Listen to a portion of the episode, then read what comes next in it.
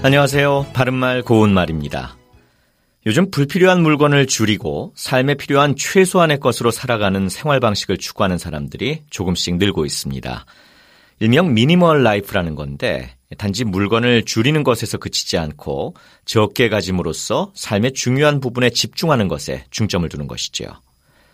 정리하다라는 동사는 흐트러지거나 혼란스러운 상태에 있는 것을 한데 모으거나 치워서 질서 있는 상태가 되게 하다를 기본 의미로 하고 있습니다.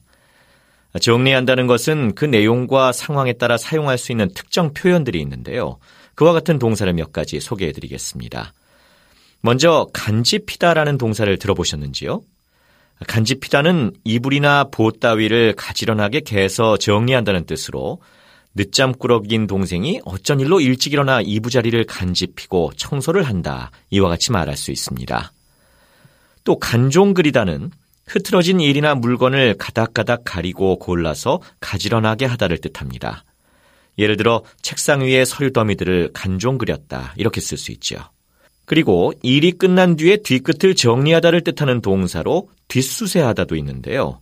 수쇠는 거둘 숫자에 쓸 쇠자를 쓰는 한자어입니다. 예를 들어 일을 하는 것도 중요하지만 끝난 후에 뒷수세하는 것도 중요하다. 이처럼 쓸 수 있겠습니다. 바른말 고운말 아나운서 이규봉이었습니다.